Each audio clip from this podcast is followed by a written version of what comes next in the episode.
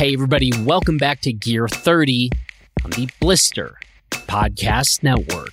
I'm Jonathan Ellsworth, and you can check out everything we're doing and reviewing over at blisterreview.com. All right, I've got a question for you Gear 30 dorks out there.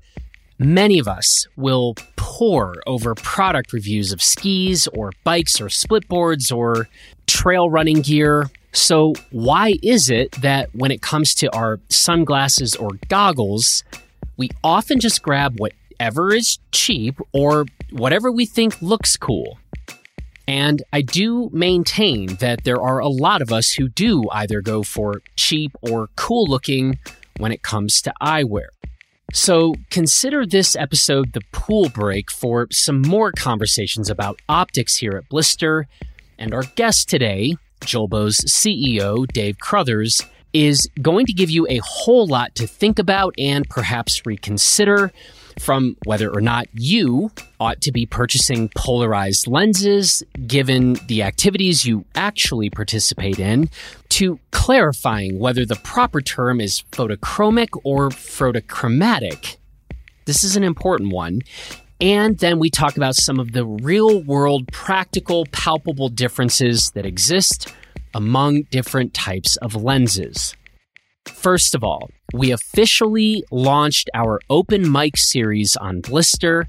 And if you read my introduction to the series, well, then you know that the first installment of Open Mic was written by Angel Collinson.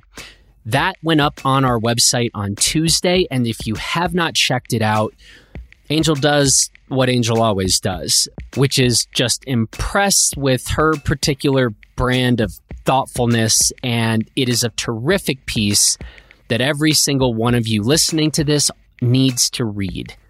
So you can find it on our website, Open Mic, Angel Collinson to kick things off. We're very excited about it. Now, speaking of kicking things off, I hope you all have had a chance to check out our new Crafted podcast. That new podcast is already off to a terrific start. I promise if you are a fan of Gear 30, you are going to find the conversations that we're having over on Crafted very interesting in their own right because we're talking about gear and design and making stuff and philosophical approaches to making stuff.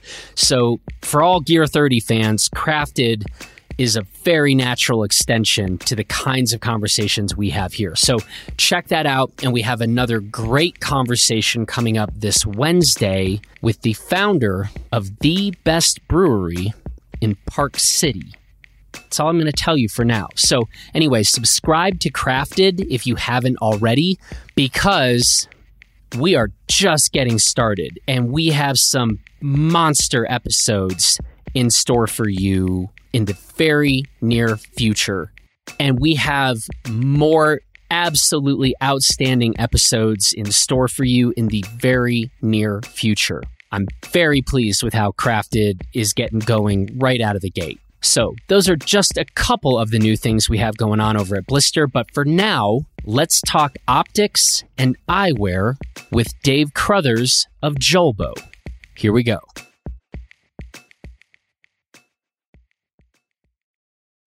Well, I am very happy to be here in Burlington, Vermont at Julbo's US headquarters with Dave.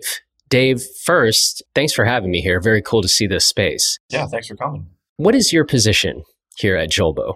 So I'm the CEO of Julbo Inc., Julbo USA. Um, I've been with the company for almost eight years now. Yeah. Eight years. Before we get going, I think it would be a good place to start to have you just talk a bit about the history of Julbo. Sure. Turns out, not a super short history. No, uh, Julbo is 130 plus years old, almost 135.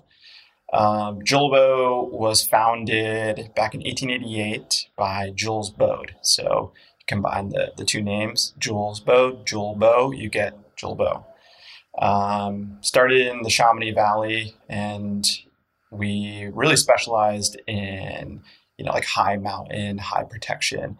And Jules Baud designed the first uh, mountaineering sunglasses, essentially to pr- protect the crystal miners that were, you know, traveling across the glacier in, in Chamonix to mine for for crystals. Crystal miners. Hmm. Yeah.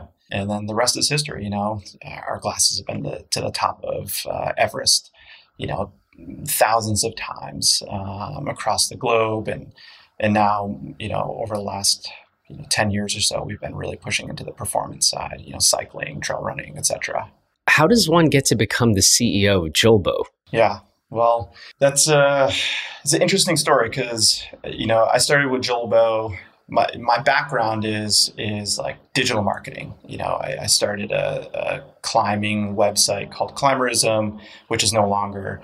Um, that got picked up by Height of Land Publications and I was managing all of their digital media, so website backcountry.com and alpinist.com and climbrism.com.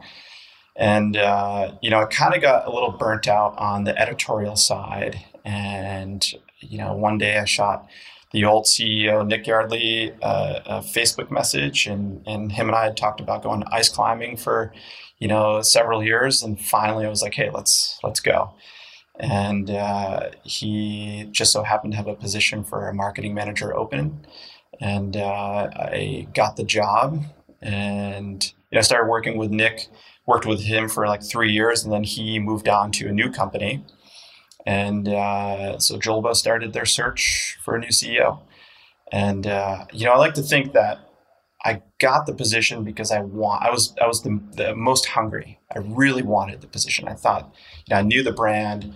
Um, I knew what the company needed, and I was really working hard with HQ to develop, you know, the next the next version of what Jul, what I thought Julbo could be. So I worked closely with them under Nick's umbrella, and uh, so when Nick left, it was an opportunity that I was like, okay, this is this is my time, this is this is my chance, and uh, so I threw my hat in the ring and the French team were in the U.S. and they uh, brought me into Nick's old office, and they were like, "Thanks, but you're too young. You don't have the experience." And I was like, "Okay, that's it's it's done. It's over. You know, like I'm not going to get the position." And so they they went on for about six months of of hunting for a new CEO.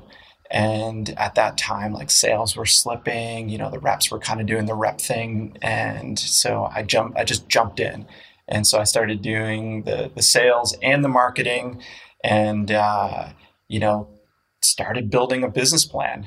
And, you know, after about six months of interviewing uh, potential CEOs, and they actually gave me the, the opportunity to talk with some of the candidates and such. And um, they narrowed it down to two and then one and then ultimately that one declined after i like to think after my meeting with that person and uh, so I, I built a business plan after that person declined flew to france for the sales meeting presented the business plan and a week later they said okay we're going to give you a chance huh. and i i had zero experience i didn't know I, I, I we was, won't tell anybody it's just me and you right now the marketing manager you know, I, I, I had three years of, of, marketing manager experience. I didn't know how to read a balance sheet. I didn't know how to read an income statement. I didn't know what margins were.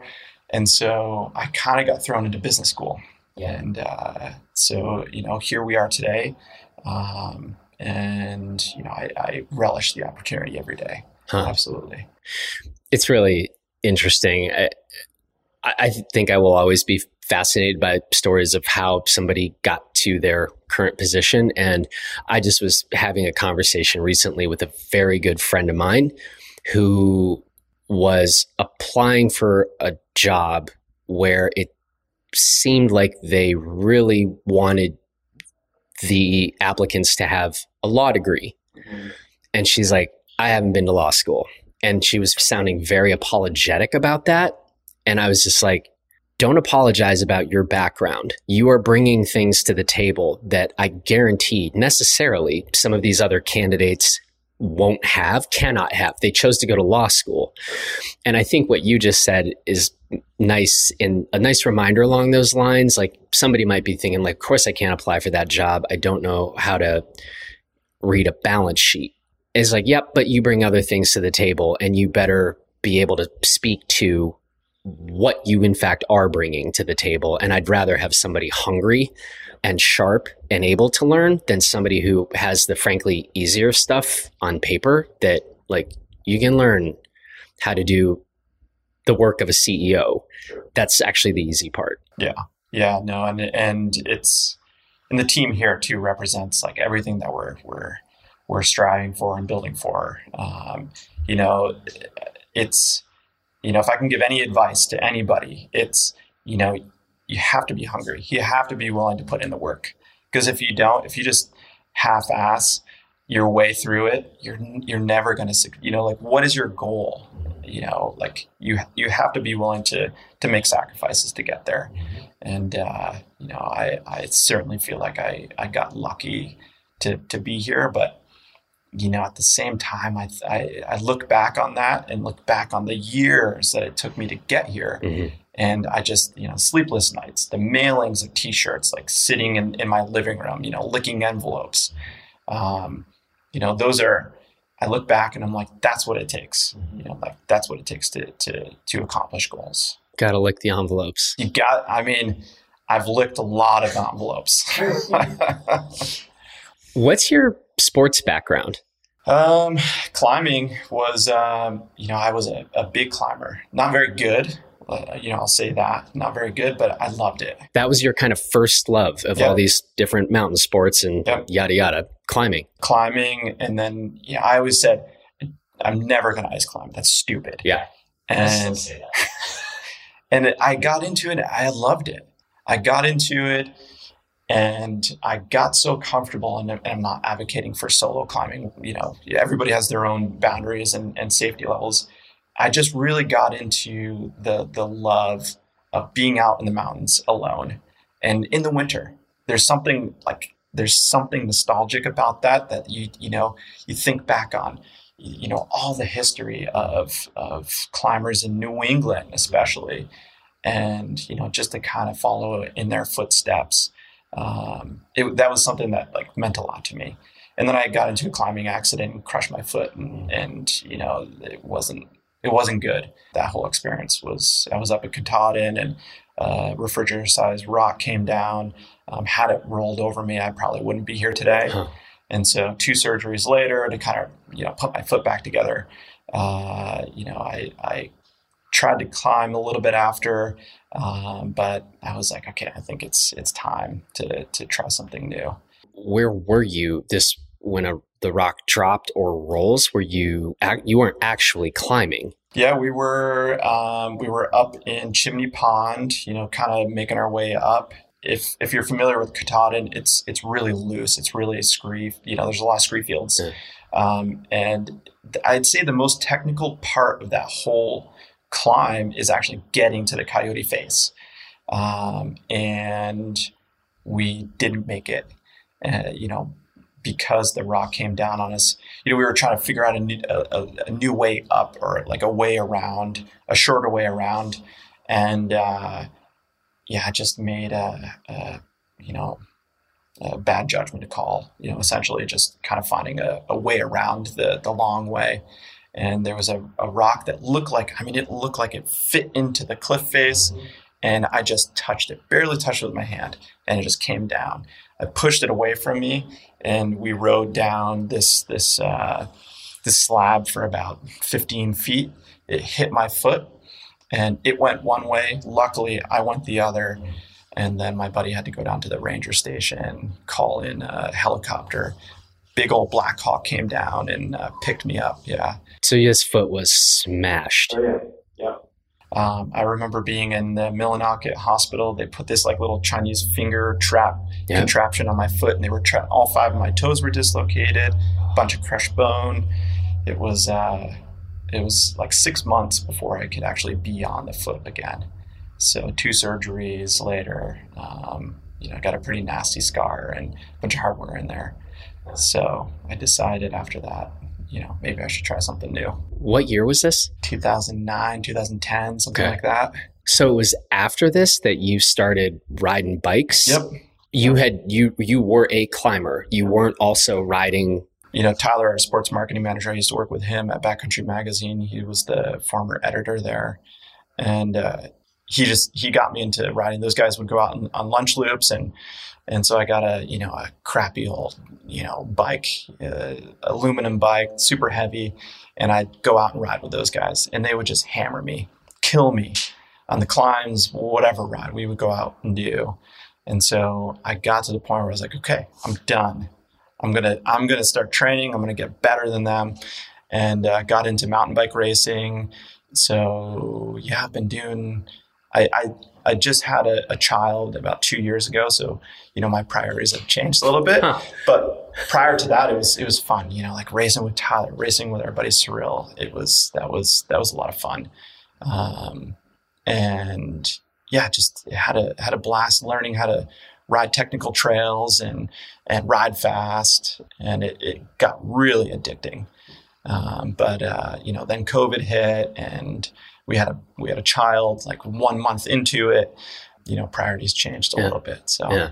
though a quite ironic part of today's story, you were just in Crested Butte. Yes, which I learned this morning. Yes. I was there yesterday. You were there yesterday. Huh. Weird. Uh, I've been silly me. I came out to the East Coast. Could have just, you know, like literally walked outside of our headquarters and would have caught you riding the bike park at CB yesterday.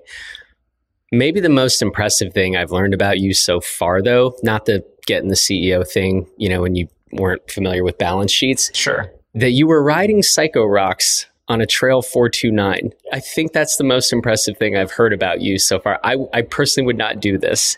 So, uh, yeah, no, it was, it's, you know, coming from, from New England, you, you get a wide variety of things. You, you know, especially when you're uh, cross country mountain bike racing, yeah you have to do a lot of yeah, things on, totally. on you know you have to actually know how to ride exactly and i think that was one of the, the most fun things about learning how to cross country mountain bike race is you know, you have to learn how to ride yeah. a bike. Yeah. Um, and and uh, so you know, no matter what is sort of thrown, I'm a little rusty today, um, but you know, really, no matter what is thrown my way, or or you know, I'd say any of my friends' way, or any good mountain biker, you know, you can kind of pick your way through it if you if you come from a hundred mil, you know, light cross country bike. Yeah, totally agree.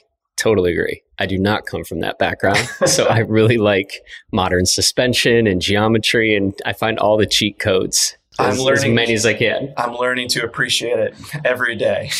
So we're going to talk more about Julbo in particular, but give us a little bit of the state of the union of the eyewear industry. I have a hunch that many people might have a better handle on, say, the bike industry or the ski industry or something than they might on the eyewear industry. So, what should we know? How do you see this industry today? It's a good question. Um, I see it as misinformed because, just like a lot of industries, um, it's heavily surrounded by marketing you know, and you have major companies out there that have just, I mean, they have a, a, a marketing budget so much larger than Julbo's. They can communicate um, about anything and make it big. Um, I think one of the the major components of the eyewear industry that people just don't understand is the difference between a Julbo lens and like what is on the market today f- from most companies. Yep. You know, like the Smiths of the world, uh, the Oakleys of the world, the 100%s of the world. Those guys are selling a polycarbonate lens that is, you know, in simple terms, a plastic lens. Um, Julbo specializes in photochromic lenses, um, and we use a different material. It's called Trivex. Um, it's more durable, uh, non-temperature sensitive, Julbo has the widest photochromic range in the market, fastest reaction time on the market. There are a lot of benefits to our lenses that a lot of people don't understand. Like, you know, do you want to do you want to spend your time in the field swapping out lenses when you can have a photochromic lens that works faster than it'll take you to stop, take out an extra lens, put your other lens, you know, in your backpack or wherever you're storing them, if you even have them and then continue down the trail, whether you're skiing or riding or trail running, whatever you're doing. Um, so I think the marketing has really misinformed consumers that, you know, like I need to swap out lenses and that polycarbonate like people just don't they don't question it. Why do you think that is? Be- because right? I mean i i constantly say on blister. Like i would rather ski in good light than on good snow.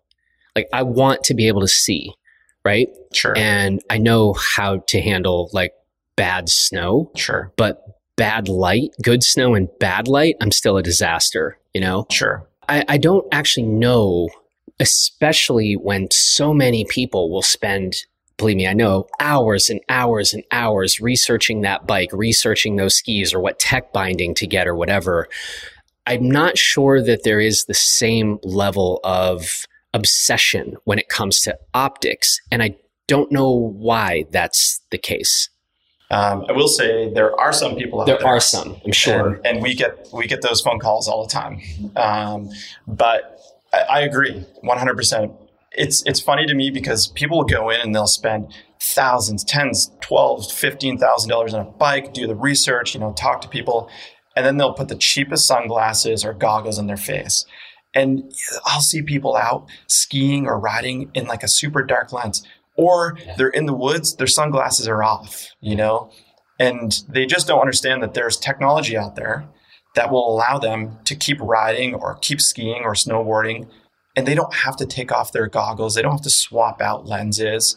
It's it's the it's the most baffling thing to me because i see it all the time you know? So maybe it is the case that people just assume kind of for the most part all lenses are the same. Maybe and then the next level so one people are just like whatever you cover you put something over your eyes to cover them. That's kind of where they are. Next step is like, maybe I don't want to have a very dark mirrored lens on a super socked in or overcast day. So that would be like the next step. But then when we start getting into like one company's, you know, low light lens versus another's, that's a whole nother level perhaps of education or or maybe people still do just assume like I don't know there's maybe one or two factories in the world producing all of this stuff. So it is kind of the same. We're just trying to identify right now maybe why. Yeah, no, it, it, most of the lenses are coming from a handful of uh, factories in the world. Um, you know, you've got Luxottica that has really swooped in and purchased, you know, a lot of, of the industry. Um, and then you've got uh, which owns Smith. Um, you know, you've you've got a lot of these huge conglomerates out there that own the majority of the market, uh, which is which is you know fine. You know, it, it's that's just the nature of the business. On the lens side, um, most you know most lenses are they're the same. You know, Oakley's low light lens is the same as Smith's low light lens. What it comes down to really is it comes down to does the customer feel cool in it? You know, am I going to go out and do I, does it fit my image? You know, because eyewear in general is a very, it's it's on your face. It's a very yeah, personal experience. Like it's the first thing you see. Yeah. You know, um, and so for Julbo, that's what we really focus on is is our lenses forward. We try and communicate about our reactive lenses and educate the consumer on the benefits of the reactive lens and then the customer can choose what frame they want. You know, if they want the Cyrius goggle, which is our cylindrical flat lens style, um, or our Fury on our sunglasses side, which is cylindrical. It's a more moto style, more larger frame. We we try and guide the customer like, what do you want? Do you want to be, you know, in and out of the woods? Do you want to be low light? Do you do you mostly ride at night? You know, you have a, a wide variety of frames that you can choose from, but what lens? So we try and guide the customer into the lens that is going to best fit what they what they do, what the activities that they participate in.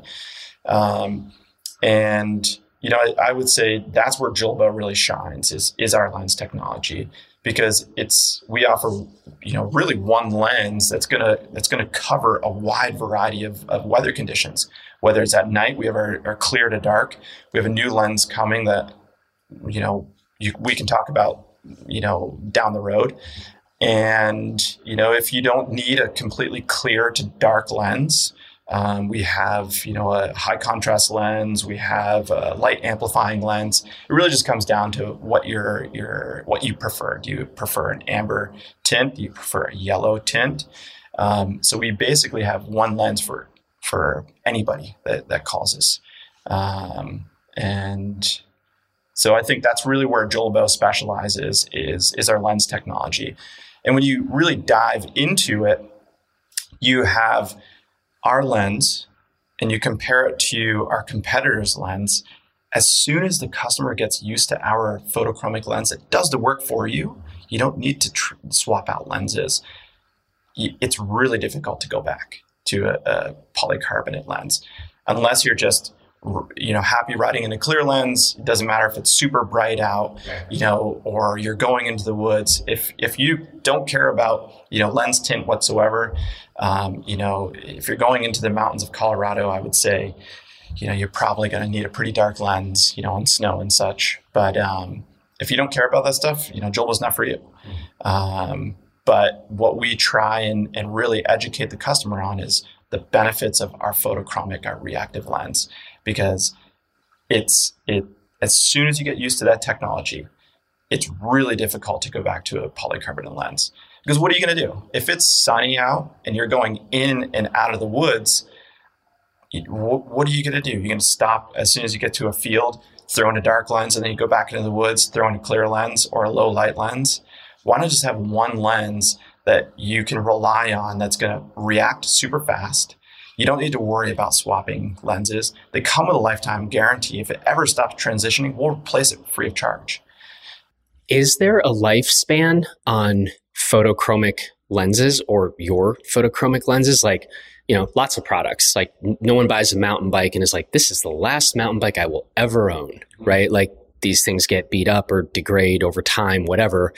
What about when it comes to lens technology? We guarantee that our photo, photochromic lenses will transition for the lifetime of that lens. Um, if you ever have any issues with it, we'll take a look at it and we'll replace it free of charge. We guarantee that it'll from day one to, to year 10, it will transition the same speed. And if it doesn't for some reason, we'll, we'll replace it. Is there um, shelf life of other photochromic technology? Absolutely you know, if you if you take the layers, like you know, if you take Smith's photochromic lens, that's just a transition. That's just a, a, a photochromic layer on the lens. It's a cheaper technology. There is a shelf life on it, and it will. It's the the photochromic range is also much much smaller. Yep, more limited, and those those will transition. They're also temperature sensitive, um, they will transition over time. They'll eventually pick like a VLT range or, or a category, uh, category two or category three, and it'll it'll stay there. Um, same with you know many of our other competitors, Rudy Project, Bollé. Bollé does use some some different technology, um, but their their range is much smaller and their reaction time is much slower. So that's where really Julbo stands out. Is there is no shelf life with our product. So, can we talk a little bit about why there are these differences or how there are these differences among photochromic lenses? Yeah, so it just comes down to, you know, at the end of the day, in art industry, it all comes down to margin. Yep. You know, and, and the cheaper you can produce a product, the higher the margin you can make. CEO, and, CEO level knowledge yeah. over here. Yeah. It, it, takes some time to learn that. Yeah. uh, no, but uh, it, it, all comes down to margin, you know. And at the end of the day, it just I, I, get it in some regard. You know, it's cheaper to produce. They make a higher margin, and they're able to market more. You know, and for us, we're we're a small guy, and our margins are much smaller because it's a more expensive product. To make one of Julbo's lenses, it takes about 18 hours. It's it's uh, cast mold injected, so that means that the the the lens material gets gets injected into a cast mold, and it has to sit there. All the the imperfections come out of that cast um, process, and so it creates a, a very uh, simple, uh, perfect lens essentially. When you look at like a polycarbonate lens or like a polarized lens uh, a pc lens you can see the imperfections in it like if you look at it in in uh, different light. With our, our material the Trivex material it, you don't get those imperfections. And so the that, that's the main benefit you know of, of our lens uh, material. There are actual like live molecules in our in our lenses and so they, they react to the UV. So the, the higher the UV um, or the more intense the UV, the the more they react, and the darker they, they, they the more they expand, which darkens the lens. With a, a, transition lens, it's just a layer. It's UV activated and it gets dark. It takes a little bit longer to get dark, and uh, you just, you don't get those the the the, the same uh, reaction with the transition lens that you do with a photochromic lens uh, with the, the Julbo's technology. Can we define a couple terms here? Sure. And maybe these aren't even real words, but photochromatic. You've been saying photochromic. Should why would one say photochromatic? Is because we didn't go to good enough schools growing up or something like that. Photochromic, photochromatic. Let's just stick with those two terms. I don't know I don't know where photochromatic came from. I think it was, and, and you know, we get it all the time with with the with the Julbo name. Um, this isn't know. just me. Yeah, yeah, no, okay. It, it, we we get it all the time. Um, I don't know where the the the term photochromatic came from, but it is it's photochromic. That's the the proper term. Um, and I think people just like Julbo, you know, they'll they'll call us and say, "I've got." Ju- Jubilo lenses or Jubilee lenses or um, you know so that's just the nature of of humans you know they look at a word they they just they say however they can visualize it or whatever. I think that's that's the nature of where photochromatic came from. But so this is a this is a good moment of education. None of us should ever say according to you none of us should ever say photochromatic. Correct. it is photochromic or you will sound like you haven't listened to Gear 30. Yeah, it's it is a pet peeve of mine. Uh, He's getting visibly ad- agitated, ladies and gentlemen. Uh, I don't know why it, it, it, pains me so much. I think it's the same as as when somebody says Jubilo. You know, the L comes before the B. You know, it's Julbo. It's not Jubilo. It's not Jubilee. It's not Jublo. Um, it's not photochromatic. It's photochromic. photochromic from Julbo. Correct. Yeah, we got this. So that literally is just a, it is misspeaking. Correct. Okay. Yeah. Uh, and photochromic, that is an industry wide term. Yeah. Yeah. So anybody who knows what they're doing in this industry. Yeah. If you, if you see photochromatic printed anywhere, just immediately just, yeah, just run away. Yeah. run away. okay. See, we like these kinds of helpful tidbits. So back to photochromic. Can you talk at all about like when did photochromic technology sort of become a thing or what has the evolution of that looked like? Yeah, I can I can really only speak to my history with Julbo because that's where I really started learning about the the technology. Um, and and honestly, I don't know like who was really doing it before Julbo was. I'm sure there were companies out there, um, but it's a, it's an expensive process to create a, a Trivex photochromic lens, um, and and we really try and provide a technology that no one else has. You know, they may have access to different solutions, different formulas, but you know, again, I want to reiterate that Julbo has the fastest uh, reaction time on the market, non-temperature sensitive, um, lifetime guarantee on on any of our technology, um, and you know, so the, the the history for Julbo was really we we were creating one lens that was uh, back in the day. If if anybody, if if any of the listeners um, no but We used to name our lenses after animals. So our first uh, lens was the zebra lens, and you know the zebra two to four, and that lens was really the first foray into like performance uh, photochromic lenses. So we we did have frames that we were pushing for mountain biking, for for mountaineering, um, for trail running as well. Because if you think about the Alps, if you think about Chamonix, that was really the focus of Julbo, um, and they wanted to offer a high protection lens. So if if they had climbers going into the mountains, they had that category four. So two to four, that category two to four, zebra two to four. Um, they had that that range that offered protection in the mountains. And you know you've got the UTMB, which is the biggest trail running race in the world. Um, those guys are and and and women are are also running in high alpine terrain um, often, you know, getting glare from snow. So they also wanted to have that category four. But if the light got low, they wanted to have that lower category, that category two, so that way they could still see. And so that's that's like the the history of Julbo's lens, because from there we did our our high mountain polarized, um, which we used to call the the chameleon, and then we really started really pioneering um, you know, fast reaction time, non-temperature sensitive because we started producing goggles. So we wanted something that that our skiers could be in the mountains and not have to worry about temperature sensitivity um, at, at low visibility. You know, so that was really that's really like the where we where we are today. And the, the new lens that's coming is is gonna, I think, really push the boundaries of of uh, performance sports really somebody who's listening to this might be like, this dude keeps saying things like category five, category two, category four. I don't know what that means. You mind sort of sure talking about that a little bit? So a category is like a it is the European standard.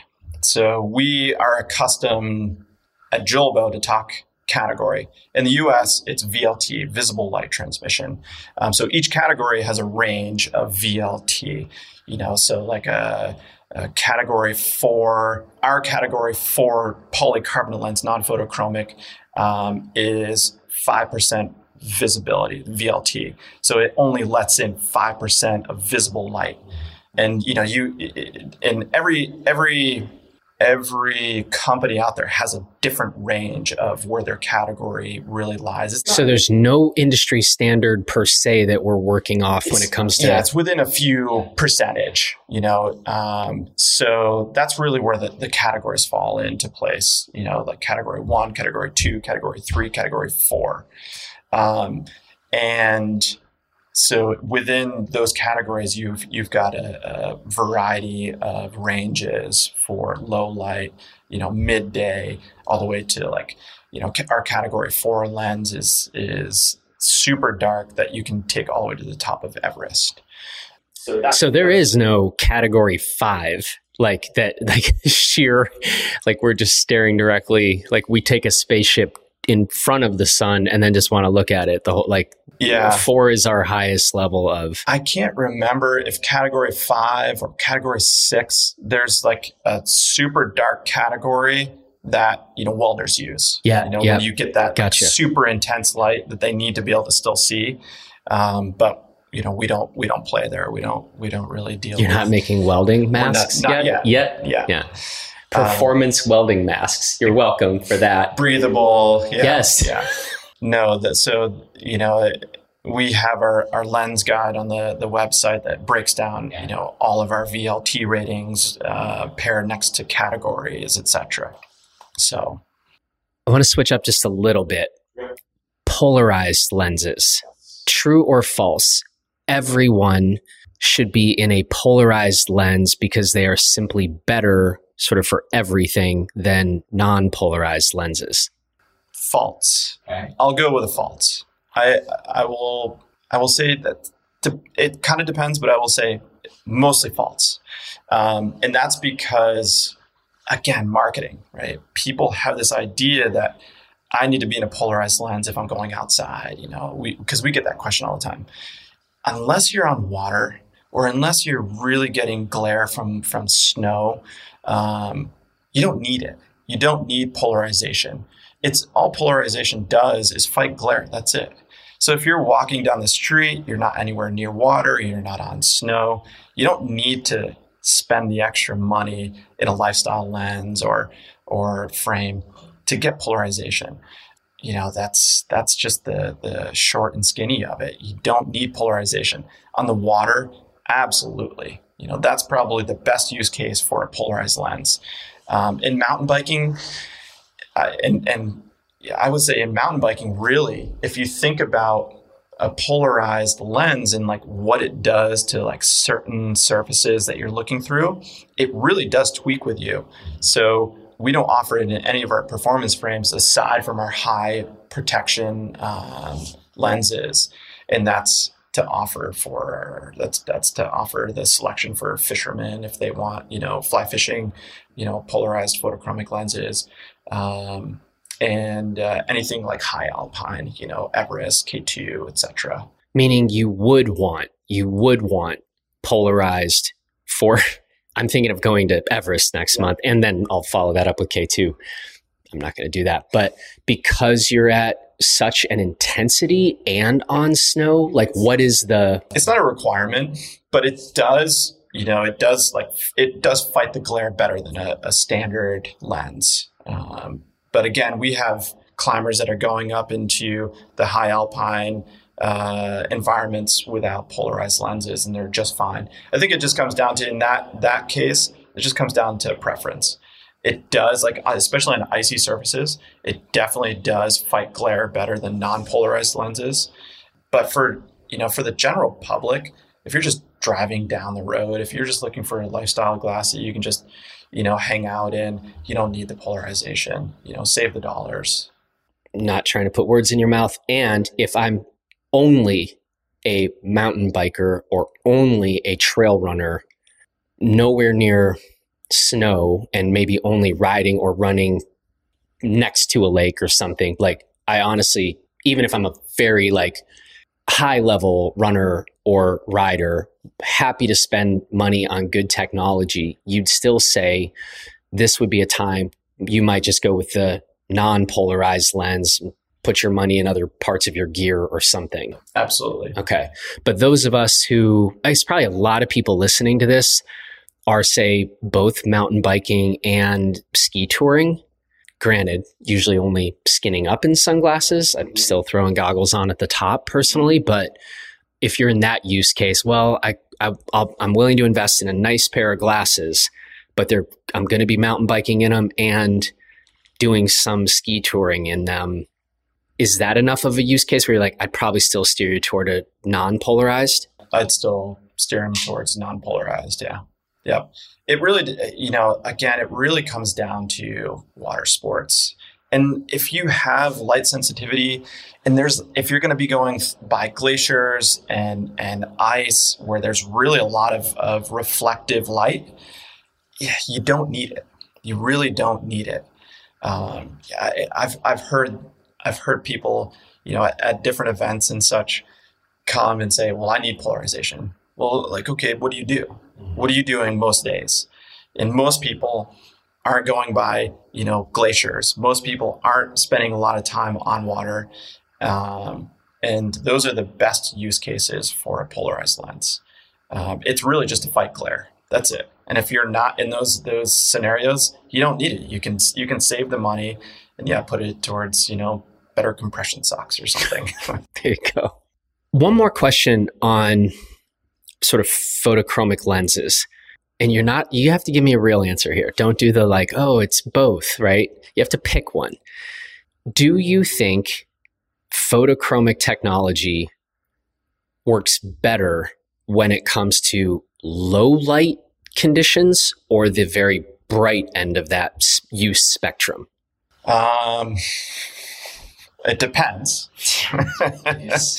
so, uh, if I had to choose, right, if I had to choose what I do, because I mountain bike in New England where it's like sometimes sunny, mostly raining, overcast, um, I would choose our high contrast, our one to three high contrast lens. I love that lens. It's an amber tint, pulls out contrast. It's basically what I live in 24 7. High contrast versus what? What's the other alternative here? Like you said, a one to three high contrast. Yep. And that's an amber tint, right? So it's rose, yeah. rose color, um, versus like a light amplifier, our light amplifier, which is a yellow tint. And that really like amplifies the light. It really pulls out the, the light in the woods. If you're out in a field or anything, it's just going to be a yellow tint. Um, where it really where it really shines is in the woods. You can kind of see the, the yellow light amplifier Correct. in the woods. If you're riding dark woods, you would say people you ought to be checking out the yellow lens, the light amplifier. Yep. And then you've got our zero to three, which is a gray tint. It, it goes gray, which is good. Like that's our our best all around lens. If you're riding at night, you have a clear lens. If you're riding, you know, in in open fields, you, it goes to category three. Um, and everything in between, essentially.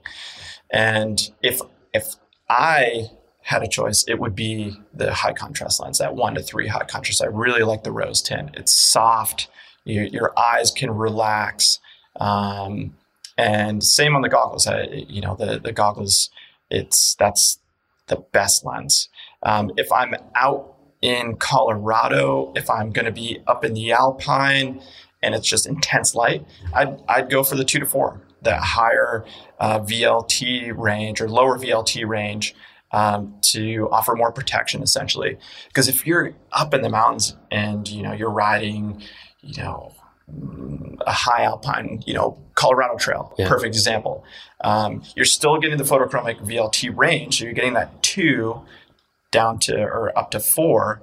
Um, you're getting higher protection up at that higher alpine um, up at those higher elevations.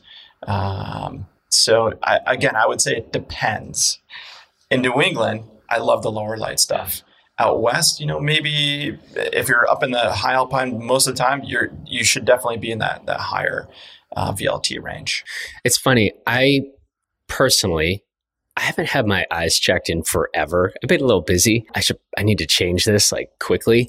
But I find when I'm mountain biking and when I'm skiing, if I have to sort of cheat one way, I'm okay. I would rather have a little less, like, I don't know, completely appropriate, you know, perfect, a perfect lens for when it's super bright.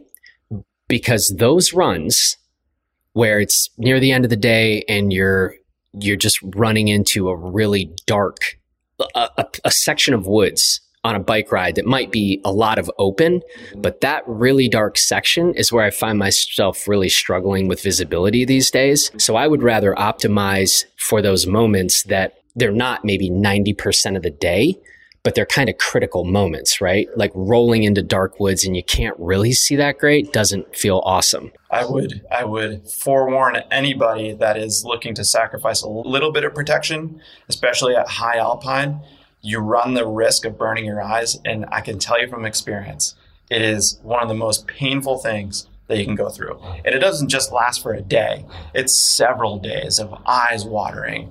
Um, it's very, very painful.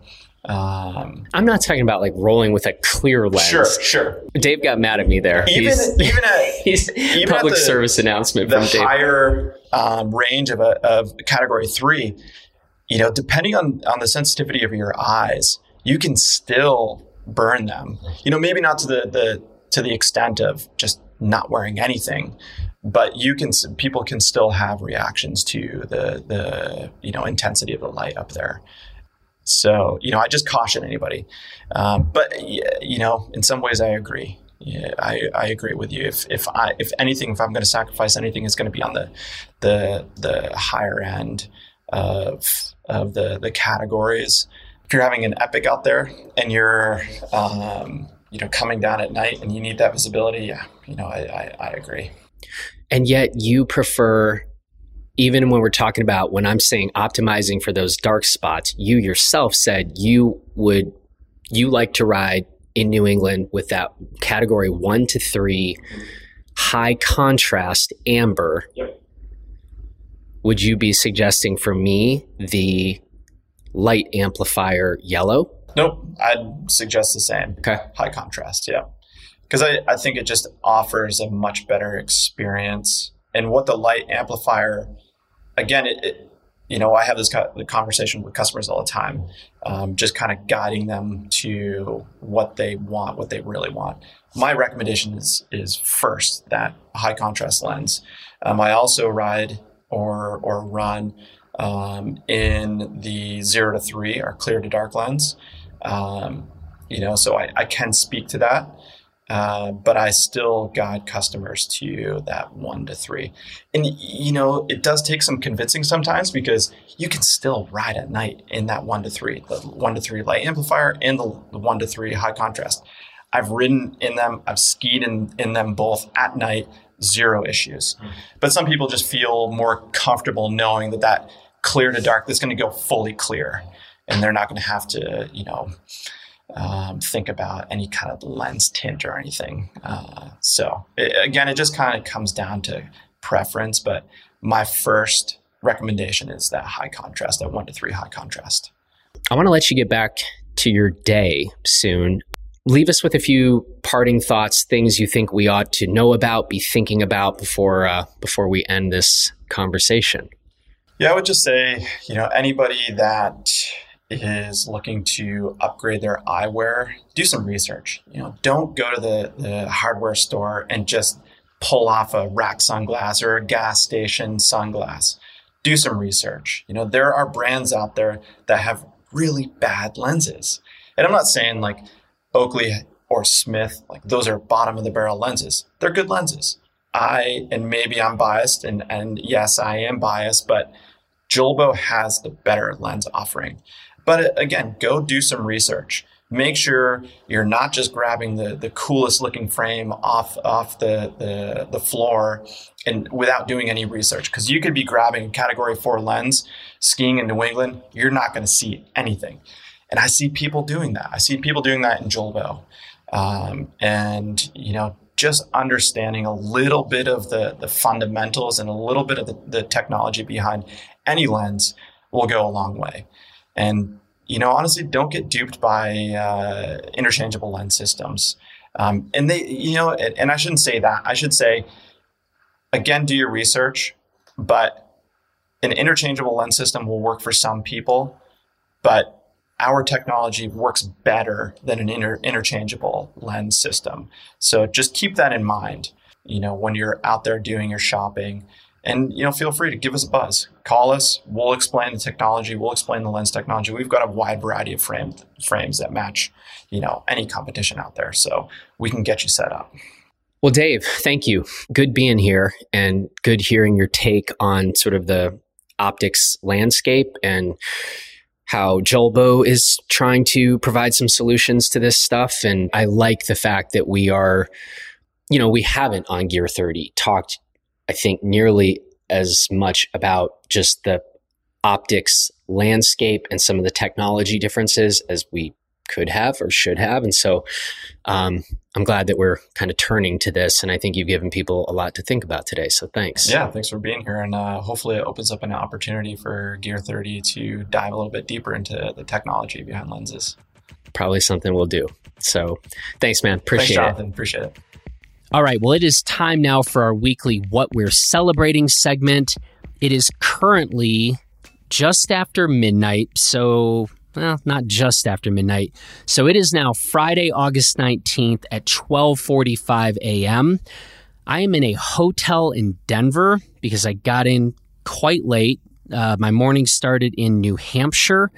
And what we're celebrating, I suppose, is I just wrapped up a phenomenal East Coast trip bouncing around quite a bit for meetings between New Hampshire and Vermont and Maine. I don't think I've been to New England since prior to the pandemic.